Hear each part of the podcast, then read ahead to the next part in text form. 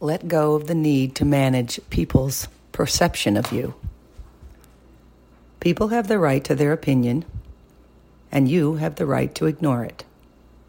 Besides, just because they have an opinion doesn't make their opinion right. Remember that they aren't you. They have no real idea how you think, what lenses you view things through, and what guides you. Trust yourself, not their words. Listen to your inner voice, not their judgment. Be okay with being misunderstood.